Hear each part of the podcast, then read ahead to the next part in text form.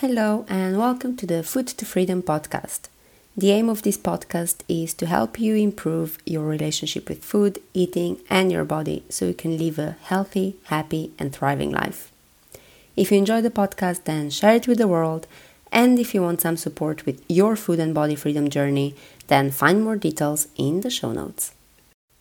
Hey everyone, welcome to today's episode. I am now back in the city but I'm still feeling refreshed. And to be honest, it's nice to be back home. Um, I love my routine, and so it's not bad to be back at all. Plus, fallas are over, and Valencia's pretty much back to normal now. Um, I hope you're doing well too, and I hope you're excited for today's episode. I wanted to cover a common topic that comes up often with clients, and it is the scale weight.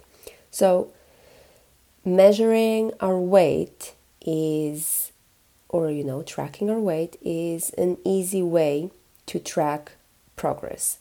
It's a pretty effortless thing to step on the scale every morning, and apart from that, it is a way of measuring progress that we kind of hear about most often, probably, right?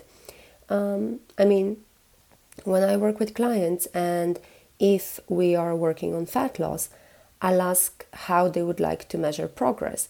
And nine out of 10 times, they'll say that they want to track their weight. And that's perfectly fine. This can certainly be a way of seeing whether or not you are moving in the direction of your goals.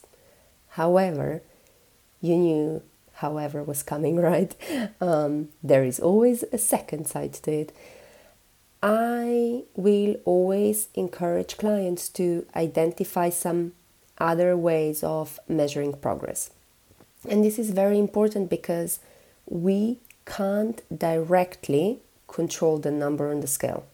We can, however, control our actions, our behaviors, the habits we're practicing, and we can track our movement. We can pay attention to how much vegetables and fruits we're eating. So, the point is, I like to encourage my clients to look beyond their outcome goal of losing a certain amount of weight or getting to a certain number on the scale. And instead, we identify the behaviors that will get us to that outcome goal. And then we track those behaviors rather than solely the weight. Because, like I said, we don't have direct control over the number on the scale, but we do have control over our behaviors. And so we can focus on those and track things like getting in daily movement and exercise, prioritizing protein, and, um, and so on. What that also does is it takes the pressure off a little bit. You know, you could be doing all the right things and the scale still wouldn't move.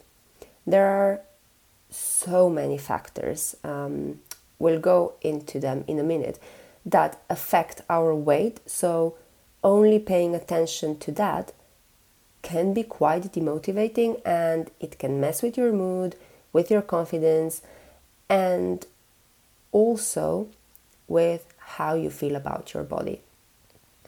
If you have a number of other things that you are focusing on, then you can always look at that and make sure that you're ticking them off consistently and then you know that you are doing everything that's in your control and that you are moving in the direction of your goals.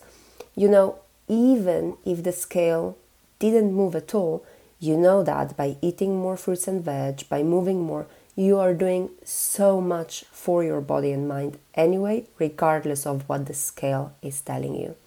So, going back to everything that can influence our scale weight. Imagine you are trying to lose fat and you are weighing yourself regularly. And one morning, step on the scale, convinced that it would be down because you've been in a calorie deficit, so you've been taking in less energy than you used, and you've been implementing daily movement. So, yeah, you're confident that the scale will reward your efforts. You step on the scale and you can't believe your eyes. So, you know, you step off and back on again, and nope, you saw it right the first time. It's up. How the hell is that even possible? So, now you're in your head, you start going through your food choices from the day before, you start thinking, oh yeah, well, I did have an apple. I don't usually have an apple, so this weight gain must be because of the stupid apple. And let me tell you, it is not the apple. When we see daily fluctuations in our weight, that's perfectly normal. It's expected. Weight loss is not a linear process, and the number will go up sometimes and then down again. Maybe it will stay the same for a few weeks as well. But we are not looking at short term daily fluctuations. We are interested in the longer term um, sort of trend. And importantly, these daily fluctuations are not fat gain. Remember, the scale can't measure fat loss or fat gain directly. It can only measure your total body weight.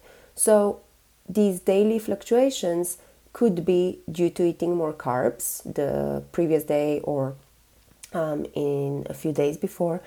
So we store about three grams of water per one gram of carbs.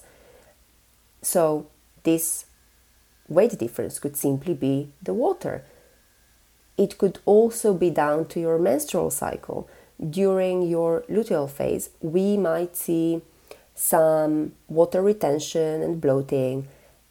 Another factor that can similarly cause water retention is stress. So, if you've been experiencing some stressful days, this could be the reason for the scale to show a higher number.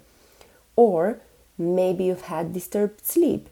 It could also simply be that you didn't go to the toilet yet when you weighed yourself. So, as you can see, there are many reasons why you might see fluctuations in your scale weight.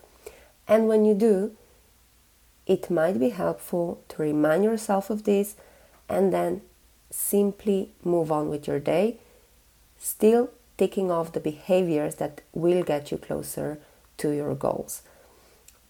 What often happens though is instead of taking these fluctuations like that and understanding that they are inevitable and that they and that they don't mean you've gained fat people would get discouraged by them so you might see a higher number on the scale or even you know no change um, and you'll say okay this is not working i'm not losing weight i need to eat less so you'll restrict your food intake more and then struggle to adhere to it, and that might lead to overeating. So essentially, you're now really eating more, and over time, that will lead to will lead to fat gain. Or you might say, well, this is clearly not working, so I might as well eat whatever I want. So you stop paying attention to your portions, to your food choices, and again, over time, that will eventually lead to fat gain. If this is something that resonates with you, then take a piece of paper and a pen, or you know, just make a note on your phone of the things that you can check when you see a higher number on the scale. Just ask yourself Have my meals been a bit higher in carbs recently? Have I felt stressed? Or has my sleep been disturbed? Am I about to get my period? Have I been to the toilet yet? Also, another thing have I had a hard training session? Is my body recovering? These, all of these things could be the reason for some water retention and that the number on the scale is a bit higher. So, the next time you're in that situation, bring up this note and remind yourself that the number on the scale is not a great measure of progress and then check your behaviors and focus on that. Focus on the process and not the outcome and take some pressure off yourself. Um, also, it might be helpful to be honest with yourself and to think about whether weighing yourself is serving you.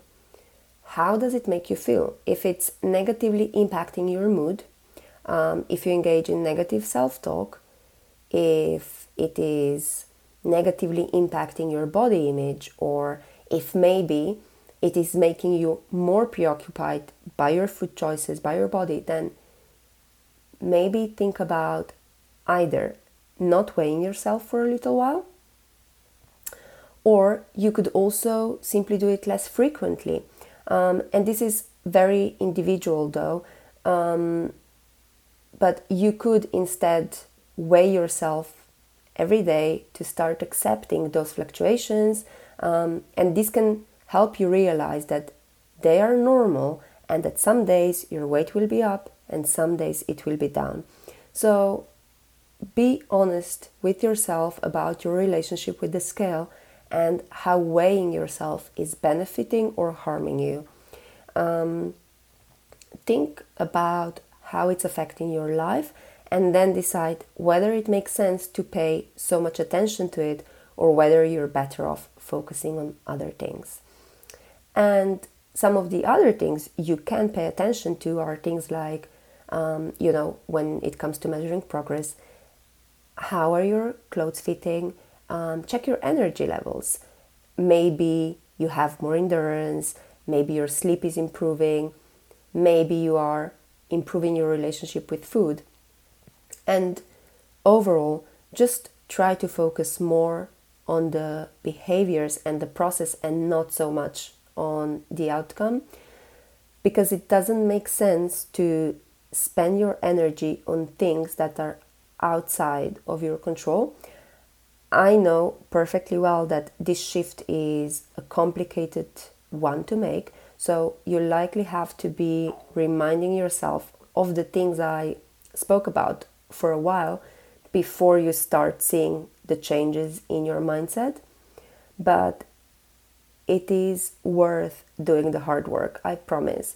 You can also do some journaling um, to help you with the transition. For example, you could write down the pros and cons of weighing yourself or think about how weighing yourself makes you feel and any thoughts that come up before and after you do it.